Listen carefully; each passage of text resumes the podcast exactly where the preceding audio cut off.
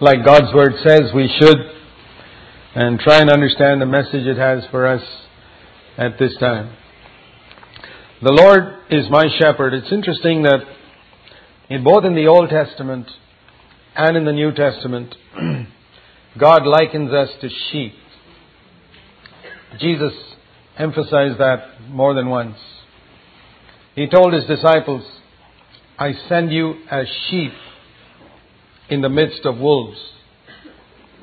So, Jesus described the world as a pack of wolves, and his people are like sheep.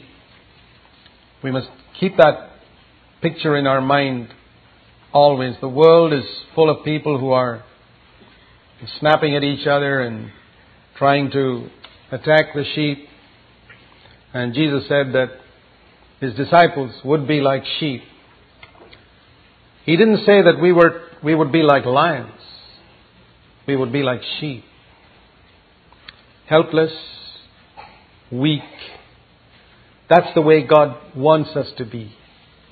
So that we would depend on our shepherd and not on ourselves to protect us from the evils and uh, there are in the world from wolves and lions and snakes and everything.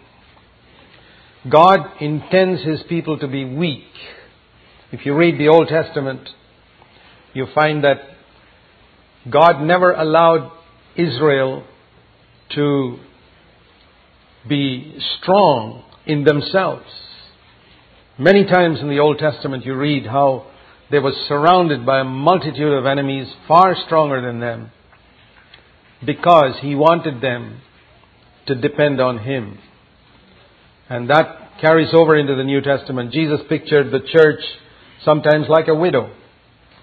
A widow is one of the, without a male member in the house, is one of the most helpless of human beings. He pictured the church like sheep, helpless and weak. So it's when we don't recognize that and we're strong in ourselves that we have so many problems because then we don't depend on the Lord as our shepherd.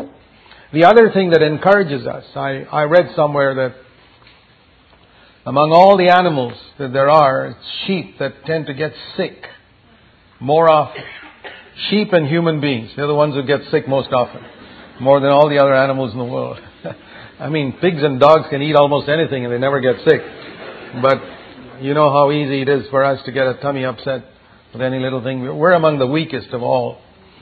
God has made us like that. The other thing about sheep is, a sheep is not very clever. It's pretty stupid. And uh, it's humbling for us to recognize that God compares us to sheep. We're not that smart as we think we are. We're not as clever, at least in spiritual things. And that's why it's good for us to humble ourselves and say, Lord, if you don't lead me, I'll go astray. That's why we need a shepherd. Now, if we were lions, lions don't need shepherds. Even dogs don't need shepherds. But a sheep will always go astray if it doesn't have a shepherd. The other thing about sheep is, now I've seen this in India. Uh, we have sometimes on the main roads in our city, uh, a man driving a bunch of sheep down to the slaughterhouse to be slaughtered. And uh, it's so, we see it regularly, almost every day. And uh, it's so interesting to see that all the sheep will follow the one in front. And if that one turns left, they turn left. If that one turns right, turns right. If they go jump in a pit, they'll all jump into the pit. This is how stupid sheep are. And, the Lord says, You're like that. You. the question is, do you recognize that? If you recognize it, how easily we follow leaders who are, whether they're leading us astray into a ditch, we just follow and look at the multitudes of even Christians who've gone into cults. It only proves they're sheep. And that's why we need the Lord as our shepherd. Each of us must be able to say, The Lord is my personal shepherd. That's the first thing we need to see here.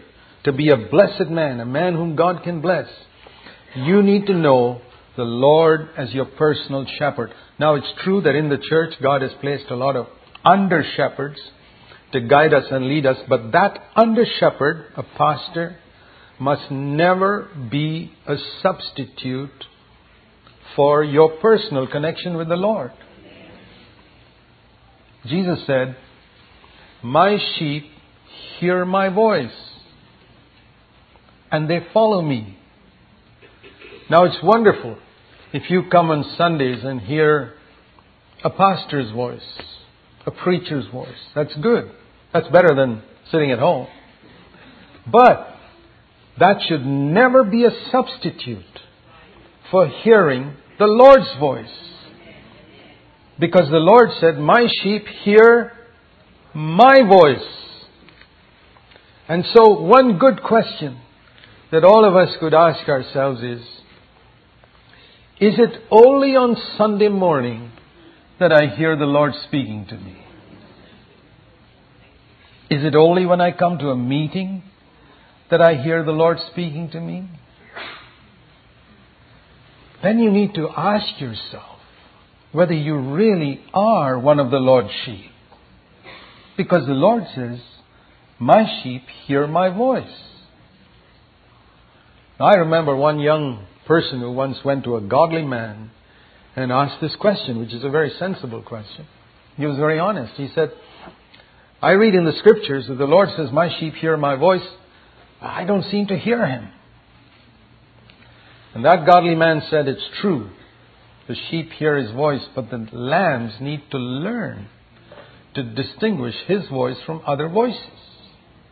See, when we are young, it's, we hear so many voices in our mind, and we don't know which is the Lord's voice.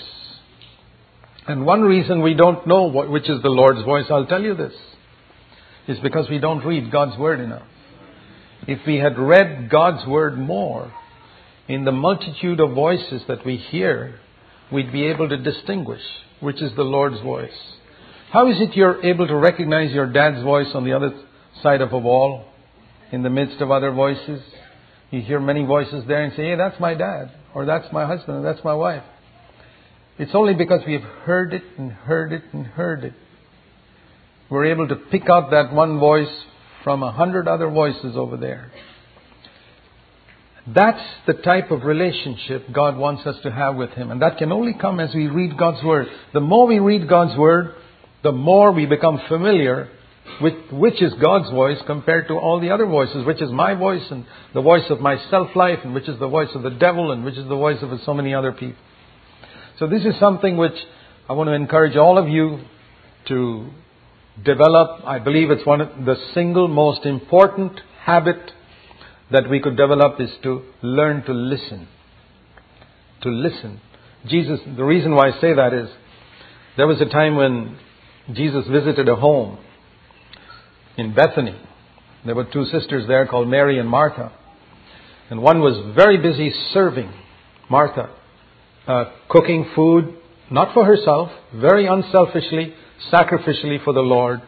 And there was the other sister just sitting at Jesus' feet and listening. Now, it's a very wonderful thing to serve the Lord, like Martha, and particularly if you're serving unselfishly and sacrificially. And that's what she was doing. But when she was doing that, she came to the Lord and said, Will you tell this lazy sister of mine to come and help me? And Jesus told her, Never forget this. Martha, you're worried about many things. But one thing is needful. That's Luke 10:42. He said it. What Mary has chosen, that is more important than what you're doing in the kitchen. What is the message there? That to listen to my voice is more important than your serving me. Have you heard that? Many of us find a satisfaction in doing something for the Lord, in helping the poor or the needy or visiting the prisons or it's all good. It's exactly what Martha was doing, sacrificially doing something for God's people. But Jesus told her, That's not more important than listening to my voice. So please remember this, my dear brothers and sisters. When we say the Lord is my shepherd, Jesus said, My sheep hear my voice and follow me. It's when we follow Him that we can become fishers of men. He didn't say, I'll make you fishers of men. He said, Follow me and I will make you fishers of men. So the most important thing, or the first step, we shouldn't put the cart in front of the horse. The first step is to follow. And we can't follow if we don't hear. The Lord is my shepherd. And because He is my shepherd, I shall not want, which means I shall not lack anything that I need in my life. That's a wonderful promise that if I keep following and to the best of my ability, we make mistakes, but if we make mistakes, the Lord will bring us back. But it's a wonderful promise that if I, to the best of my knowledge and ability, seek to follow the Lord in whatever He tells me to do, I will never lack anything I need in my life. Matthew chapter 6 verse 33 says, Seek first the kingdom of God and His righteousness, and all the other things that you need will be added to you. God hasn't promised to give us all that we want. Now, we've probably heard that many times. There's a difference between what we want and what we need. And the best example is our children. When children are small, there are many things they ask their parents for, which they want. But a wise parent doesn't give it all to them. And God is much wiser.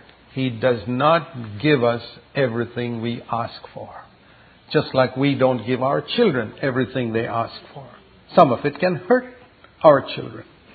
A six month old child would not know how to handle a knife. And um, a knife is very useful, but not in the hands of a six month old child.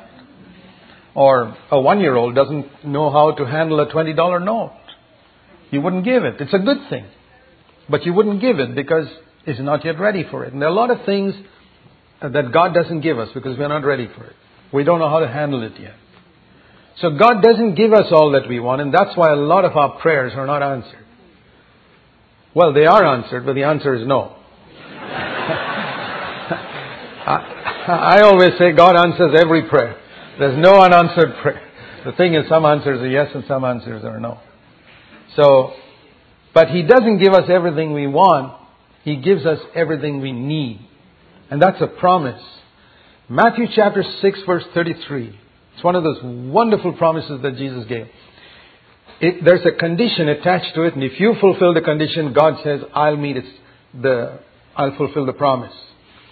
Now, there are some promises uh, without any condition in the Bible. Did you know that? For example, God makes the sun to rise on the good and the evil. So, if you want the sun to rise on you tomorrow morning, you've got to be either good or evil, that's all. Everybody qualifies.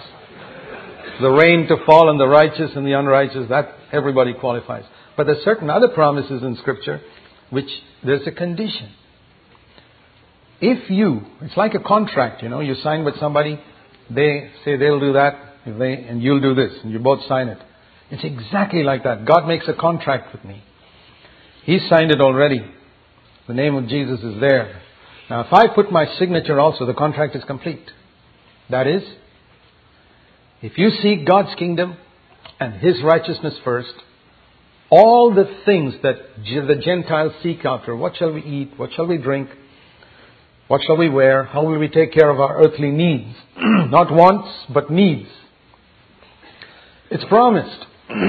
it will be supplied. And it doesn't matter which century we live in, which economy we live in, which country we live in. Many years ago, when we started the church, that we have a number of churches now in India that have come up over the last 25 years.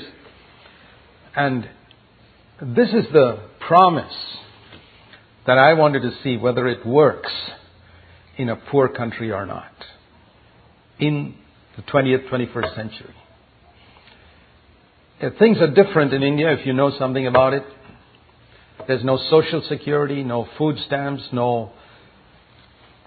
Uh, you can't get anything free. Even education you have to pay for, and everything you have to pay for. And if you if you're not able to pay for it, you actually live on the streets with a whole family. We have many families like that in India that live on the streets with their all their possessions. There are people who live in the slums. Now, is it possible in a country like this with tremendous amount of unemployment, with uh, 18 million people being born every year, uh, and rather the not being born, but the addition of population, which is births minus deaths, is 18 million every year, in a country, which means so much more need so much more jobs to be made available that are not available in a country like this. Is it possible for people to seek God's kingdom first and find all their needs are met? Now I can tell you after 28 years, I've never seen a single case in any of our churches where that promise has not been fulfilled. It's always been fulfilled in the poorest of the poor. We've seen people come into our church with debt, ridden with debt, who are on the verge of suicide. I know one family where uh, they were planning to take poison and commit suicide one day with their three little children because they were so much in debt. and somehow the Lord prompted me to visit that home that day. And they were saved and they have come and came to our church and are free from debt. Not because we gave them.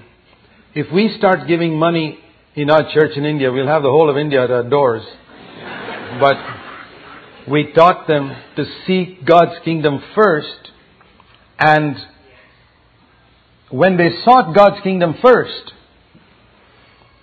the other things were added to them. That's not just one case. There are many cases like that that I can tell you. We have never seen a single case till today of a person who sought God's kingdom first in his righteousness and found that the basic necessities of life were not added to them. In every single case, their earthly needs were met. So this is absolutely true. If a person makes the Lord his shepherd, he, his life is perfectly secure. He shall not lack for anything he needs, spiritually or physically or materially. To make the Lord your shepherd, God gives you the best retirement benefits and everything. You shall not lack anything. What does he do? It says here in verse 2. We're going to go through verse by verse to try and understand what we, what the Lord does for those who belong to Him. I want to say one more thing before we proceed. Remember that when a shepherd has sheep, Jesus spoke about a shepherd who had a hundred sheep, every one of those sheep are totally His. He owns them. They don't have any will of their own. They can't go where they like. He owns them totally. And this is what it means to have this type of relationship with Jesus, where He owns me totally. Every part of me belongs to Him. And you don't realize what a blessed position that is. I feel sorry for those people who give themselves half to the Lord, half for the world, who've got other interests in life. I'm not talking about such Christians. I'm talking about those who want to belong to the Lord 100% who want to give their whole life to Jesus. Their whole, all their ambitions, their future plans, every part of their life and say, Lord, I'm totally yours. That's the person who can say, the Lord is my shepherd. He's bought me. I was in the market and He bought me. I'm His sheep now. I shall not lack anything. He makes me to lie down in green pastures. Now I want you to notice something here in verse 2 and verse 3. He makes me lie down. Notice the emphasis on He. He leads me. He restores my soul. He guides me in the paths of righteousness for His name's sake. It's possible for us in the Christian life to be so taken up with what we have to do for the Lord that we don't think enough about what He does. Remember this. It's a very simple principle that the foundation for the Christian life is not what I do, but what He does and what He has done. What He did on the cross is the basis of my forgiveness. And even what I do for the Lord, the Bible says God works in you to will and to do His good pleasure. It's not just that He died for me on the cross. Everybody knows that. I mean, all of us know that we can never work to get our sins forgiven. There are many people in the world, and many religions teach that you've got to do something to have your sins forgiven. But we know we can do nothing to have our sins forgiven. He did it all. But the mistake, and this is where, you know, Christians become legalistic and try to live under the law. The mistake we make is that after we are saved, we think now, okay, Jesus did that for us on the cross, and now we're on our own. Now we've got to do something. No, it's not like that. Even after we're saved, we still need to depend on the Holy Spirit to do something in us. Just like we depended on Christ to die on the cross for us. We need to depend on the Holy Spirit to do something in us, to work in us, to will and to do His good pleasure. It's God who produces in us the desire and the ability to do His will. It's He who makes me lie down. It's He who leads me. It's He who restores my soul. I don't have to restore it myself. He'll do it. I've got to submit. You know, that's wonderful to see that in the first chapter of Genesis. When God said something, the earth just submitted. And something happened. God said, let there be trees. What did the earth do? Okay, sure. If you want trees, let trees come forth. And they came out, came forth. That's how it's supposed to be. And that's why the whole work was finished in six days. And that's why it takes so long with us. That we don't respond as quickly. So here we see something right at the beginning of this psalm, which is very wonderful. It's what Christ has done. And it's very interesting that the first things that are written here are got nothing to do with service. It's not a question of how much we're going to do for the Lord. That'll come later.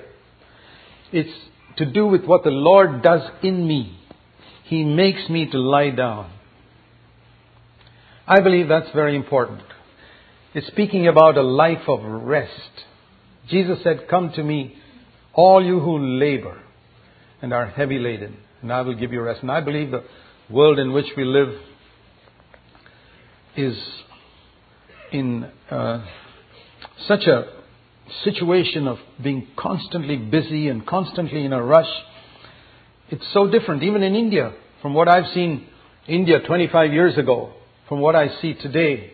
People are so busy at work and that they have hardly any time to listen to God. That's we got to be very, very careful that, that that doesn't happen. He makes me to lie down. God ordained one day in seven for Adam to fellowship with Him. He says, You can work six days, but you need to spend one day in fellowship with me. You need to lie down. He makes me lie down. I remember about 20 years ago when I had to uh, go into hospital for minor surgery. And before I went into hospital, I prayed that God would heal me without surgery. And God could do that.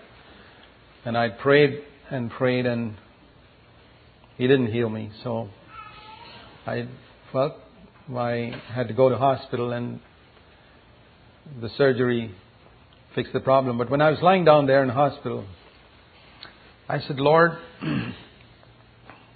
Why don't you heal me? I'm, I've got to, there's so many here, I'm tied up for so many days here when I could be serving you somewhere. And the Lord said something to me at that time. That it was not because He could not heal me without surgery. It's, the Lord said, You've been running around so much, I hardly get any time to talk to you. So you've got to lie down here for a little while. And I believe the Lord's got to say that to some of us. Don't wait till He puts you in a hospital bed before. There's one good thing about lying in a hospital bed. There's only one direction you can look, and that's up.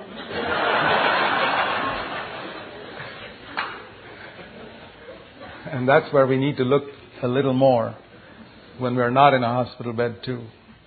To listen he makes me lie down.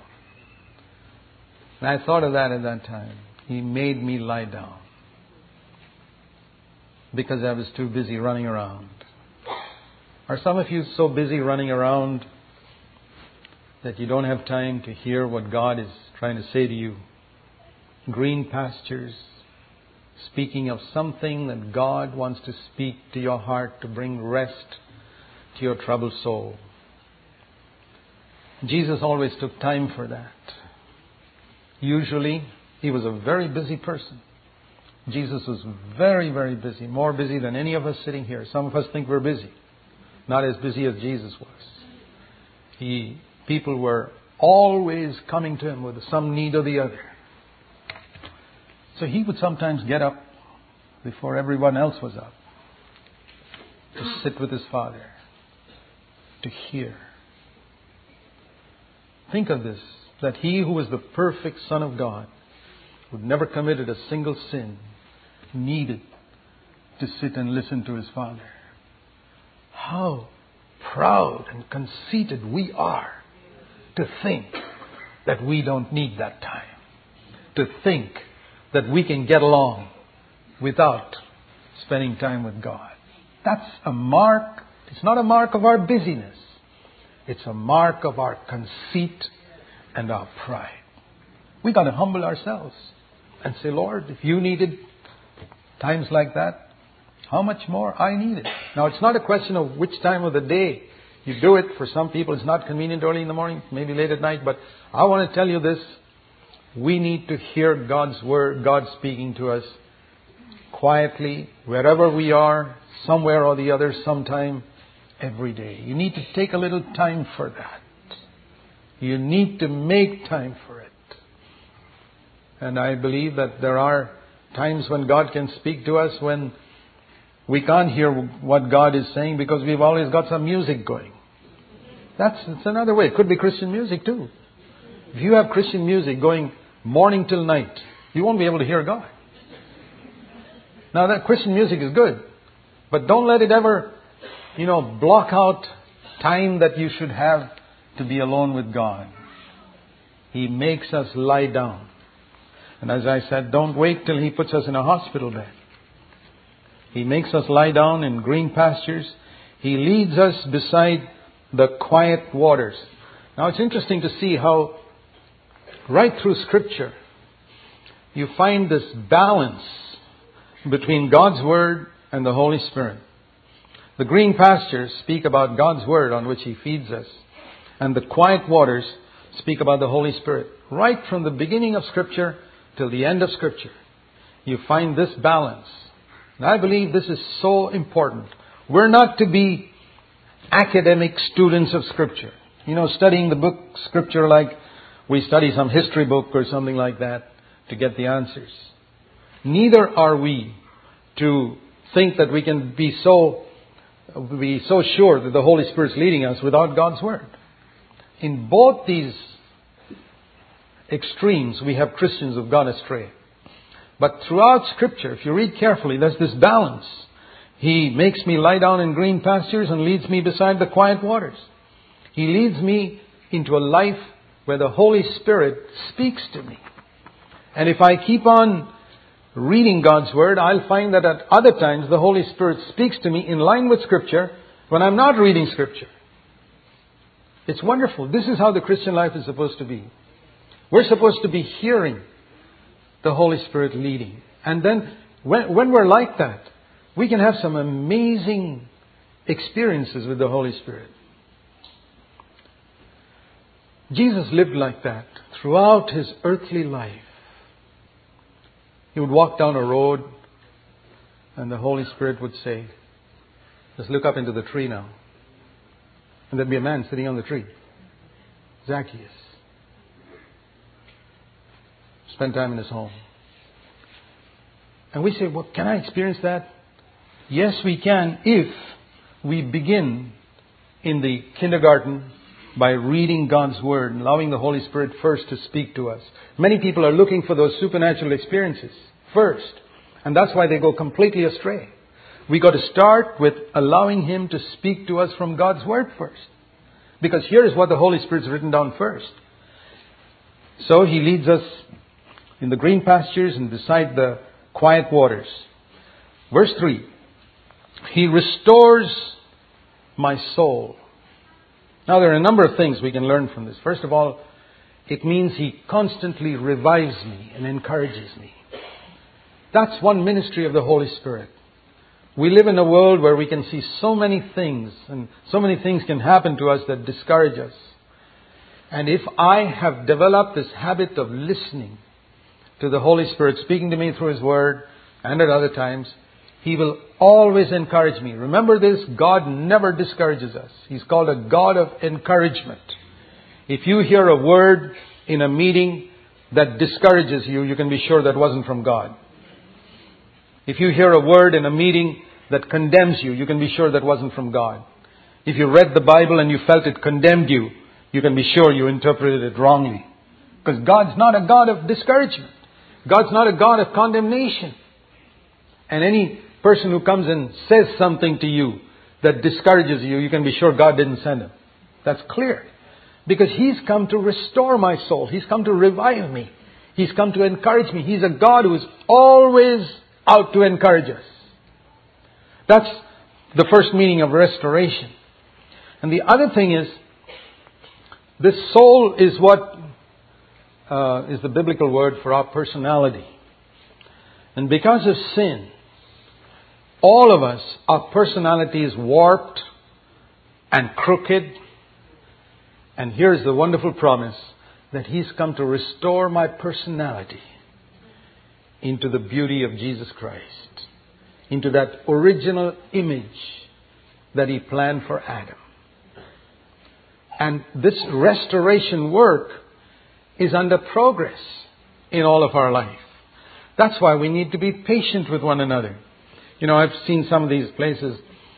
Uh, we have them in India where some, you have them here too, I suppose, where in an airport, for example, they have some renovation work going on. And there'll be a board there saying, renovation work in progress. Please be patient. We want to serve you better. Inconvenience is regretted. we must see that board on everybody hanging. There's an invisible board hanging on everyone. Renovation work is in progress. I want to serve you better. Inconvenience is regretted. I'm sorry I hurt you with what I said or did, but the work's going on. Once it's done, I'll be perfect. He is in that process of restoration. Not only in my life, but in other people's lives. I remember years ago where I was thinking of one of our brothers in one of our churches in India where he had been in some years ago a bit of a disappointment. And the Lord said to me, Do you want people to think of you as you were a few years ago? I said, No, Lord. I think I'm a little better today than I was years ago. I want them to think of me as I am right now. And the Lord said to me, Why don't you allow for the possibility that that person who was a disappointment to you some years ago has also changed? That he's not the same today. Why do I want other people to think of me not as I was two years ago or five years ago?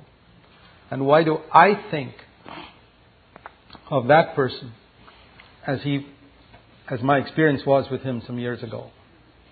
God is in the process of restoration. None of us are perfect, but that work is going on. And as long as the work is going on, there's a certain amount of inconvenience. It's natural. But He restores our soul. It says here further, He guides us in the path of righteousness. Now that means, first of all, He leads me to be justified in Christ. To be justified in Christ means to be declared righteous. That's the first place of righteousness to which the Lord leads me. The path of righteousness begins with being declared righteous in Christ. I can never, never attain to the righteousness of God. And that's why God's made a way by which He can accept me where I come as a sinner and I confess my sin and He clothes me with the righteousness of Christ. Or, to use another example, He imputes or puts the righteousness of Christ to, into my bank account. I've got nothing in my bank account, but He puts His millions there, and all of a sudden I become a millionaire without working for it. That's the meaning of justification. The righteousness of Christ put to my account, clothing me. But from there, He leads me to actually become righteous in my daily life. The first righteousness is imputed, and the second is imparted, where I, it becomes part of my own nature. But so we see here that He guides us in paths of righteousness. And remember this you can know whether the Lord is leading you by asking whether that path is a righteous path or not. Do you have peace in your heart as you consider it? He will never guide us in paths that are not righteous. He will never lead us into paths where we have to cheat somebody or cheat the government of taxes or take advantage of someone or where we have to tell a lie in order to get along, get by. No.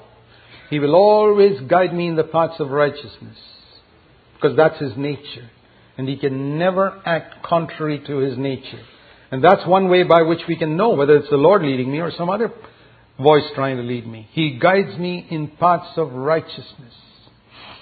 In India, uh, we had very strict rules concerning customs duties of what people are allowed to bring into the country and not allowed, and very heavy customs duties for various things. So it's a very common practice for many people who visit foreign countries and come back to India to try and sneak things past the customs by hiding it in their luggage and things like that. It's a very, very common practice. And I remember in that connection what the Lord said to me years ago. He said, never be hesitant to pay any tax or duty that you're supposed to pay to the government, whether income tax or customs duty because the Lord said, I have no shortage of money. I can give you money to pay your tax. You know that Jesus gave money to Peter to pay his tax, even miraculously. He asked him to go and catch a fish, and there was a gold coin in the fish's mouth, and the Lord said, You pay my tax and yours. The Lord's interested in helping me pay my taxes. I get that from that story. So the Lord said to me, I have no shortage of money, but I have a shortage of righteous people. Remember that. He has no shortage of money, but he has a shortage of righteous people, and don't add to that shortage by being unrighteous yourself. He guides us in the paths of righteousness. And you'll ultimately find at the end of life that that is the safest path to walk upon. The Bible calls it the highway of holiness in Isaiah 35, where no lion can walk, Many, many people encounter the devil because they're not on paths of righteousness. On the path of righteousness, the devil can't touch you. It's not possible. It may be a difficult path, it's a narrow path, but it's a path of absolute safety. And the other thing I want you to see here is He guides me in the paths of righteousness for His name's sake. It's not to show other people what a wonderful fellow I am. No. God does a work in us so that He will be glorified. It's not good for us to get glory. Not on this earth. One day He'll give us glory when we get to heaven. There we can bear it. But here we can't bear it. And that's why He, it's not that He doesn't want to give it to us. He'll give it to us when we can bear it. But here it'll destroy us if we get glory. That's why He says, do everything for my name's sake. The first prayer He taught us to pray was, hallowed be thy name. And that's where the Lord has to deliver us from this character which is characteristic of all the children of Adam to seek glory for ourselves. We do something, it could be preaching a sermon, it could be singing a song, to draw attention to ourselves. The more we do that, the more we miss the path of righteousness. He guides us in paths of righteousness for His name's sake. God created us for His glory. This is how God wants us to meditate on Scripture. We can get such a lot from three verses. If we meditate on it, and I'm just trying to explain to you how you should be reading all of Scripture. All the time. Otherwise, we miss so much. Many of you read Psalm 23. I wonder if you've seen these things that I pointed out to you. We go to verse 4. Even though I walk through the valley of the shadow of death, I will fear no evil, for thou art with me. The shadow of death. I believe this whole world is a valley. It's not a mountaintop. It's a valley of suffering and trial and difficult situations where the shadow of death is always looming. None of us can predict when we will die. James says, even James says to believers in James 4, don't say, tomorrow I will do this. He says, say like this, if the Lord wills, we shall live tomorrow, and then we will do this. So the valley of the shadow of death is there for believers. We don't know. There's the shadow of death looming over us, but we live without fear. Because for us anyway, it's not death itself. We're not afraid of death. Because death has been conquered on Calvary. One of the wonderful truths that's delivered me from fear is to recognize what the Bible says that when Jesus died, he destroyed Satan's power and took away the fear of death. The fear of death is the greatest fear that people have. And if that's taken away, all the other fears are taken away. So it's not death itself, it's only the shadow. You know, it's just like uh, if you're going through a zoo and there's a lion in the cage and you see its shadow. Oh, I can walk through the shadow without any fear. so what if it's the shadow of a lion? I wouldn't like to encounter the lion, but the shadow is okay. Have you understood the shadow of death? It's not death. Death's been conquered. Jesus conquered death. I'm not afraid anymore. I'm there, and because I'm a human being, death is there, but it's, it's not something that brings any fear because it's been conquered. And when I walk through this valley of the shadow of death, I will fear no evil. Fear is not to be found in the heart of a Christian. Any type of fear. Because of one reason. Because thou art with me. You know, in the Old Testament, there is an incident where Moses, where the Lord told Moses, I'm sick and tired of these Israelites who disobeyed me in the wilderness. I will not come with you anymore. It's in Exodus 32. I'll send my angel with you. Moses said, No, Lord. If your presence doesn't go with us, we're staying right here. What a word. To say, Lord, I never want to move one step anywhere if you're not going to go with me. I don't want any angel. I want you. Thou art with me. Therefore I don't fear. Thy rod and thy staff, they comfort me. There are two things here. The rod speaks of discipline. and the staff speaks of God's promises. We need both of them. We need God's promises to deliver us from fear. We also need the rod to protect us from going astray. I heard a story of a shepherd who with his sheep and somebody was looking at his sheep and saw one of them was lame, limping along, limping along close to the shepherd. And he asked him, How did this sheep become lame? And the shepherd said, Well, he was, this little sheep was always wandering off and getting lost and getting caught in the bushes and in great danger that one day I took my rod and made it lame so that it wouldn't wander anymore like that. And ever since then, it's always stuck close to me. Has the Lord done that to some of you? You know the reason why He made you lame? So that you wouldn't wander off anymore. So that you can be close to Him. Thank God for such experiences.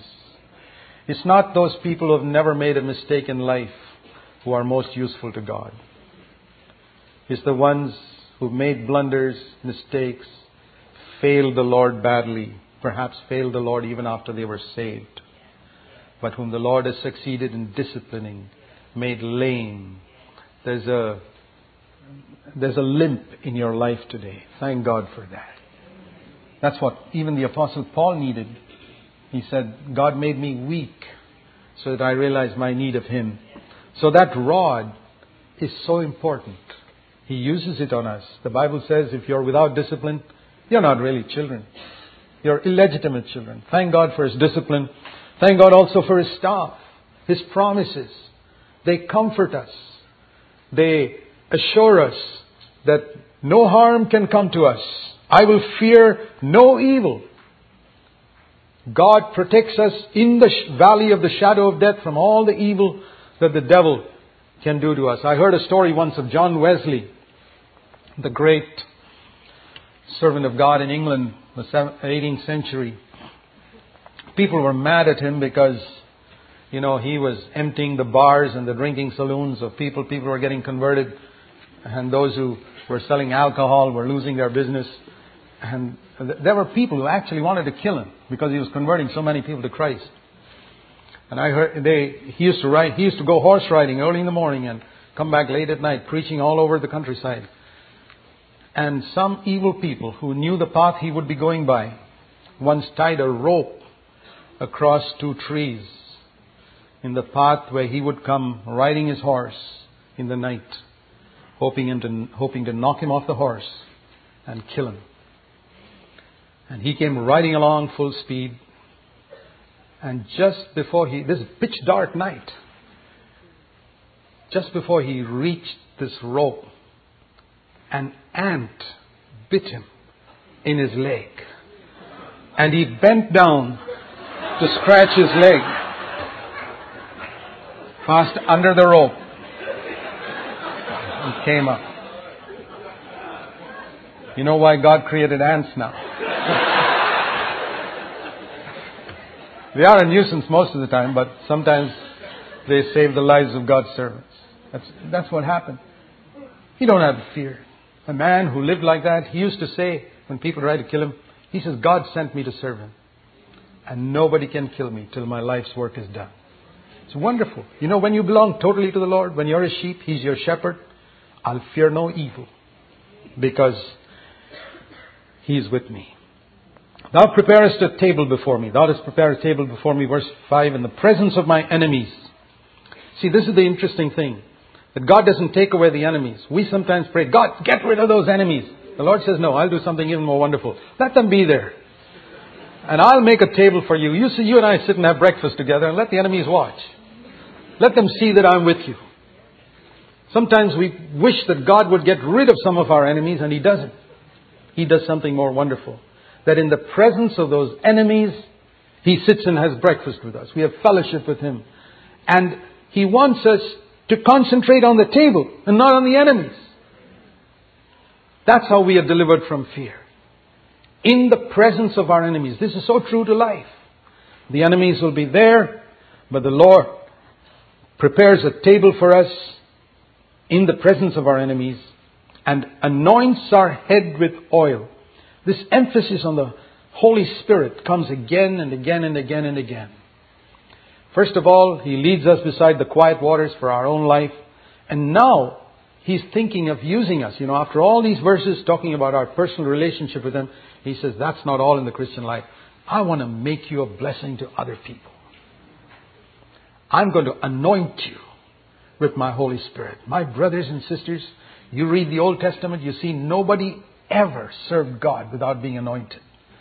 Even Jesus is anointed before he went out to serve the Father. He prayed.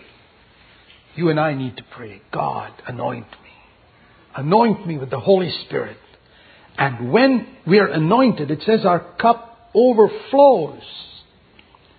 Do you find it difficult to serve the Lord? You need to be anointed. Then your cup will overflow. And what will be the result? Goodness and mercy will follow you all the days of your life.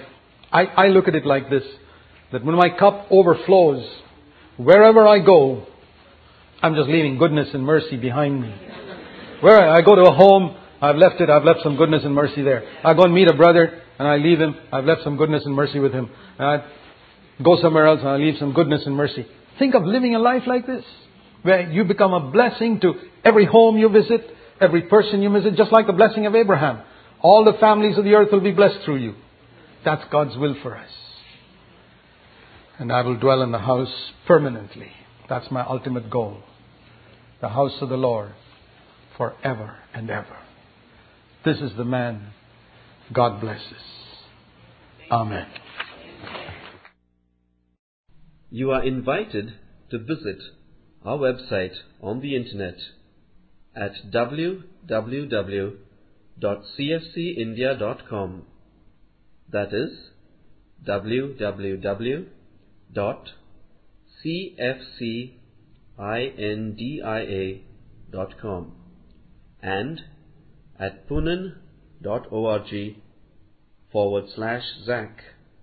That is P O O N E N dot O R G forward slash Z A C for video messages, audio messages, and books by Zac Poonen that can all be downloaded freely. Our mailing address is Christian Fellowship Center, 40 DeCosta Square, Bangalore 560084, India. If you would like to receive a weekly message by Zac Poonen by email, please send us your email address to cfclit at touchtelindia.net. That is cfclit at t o u c h t e l i n d i a dot net. The Lord bless you richly.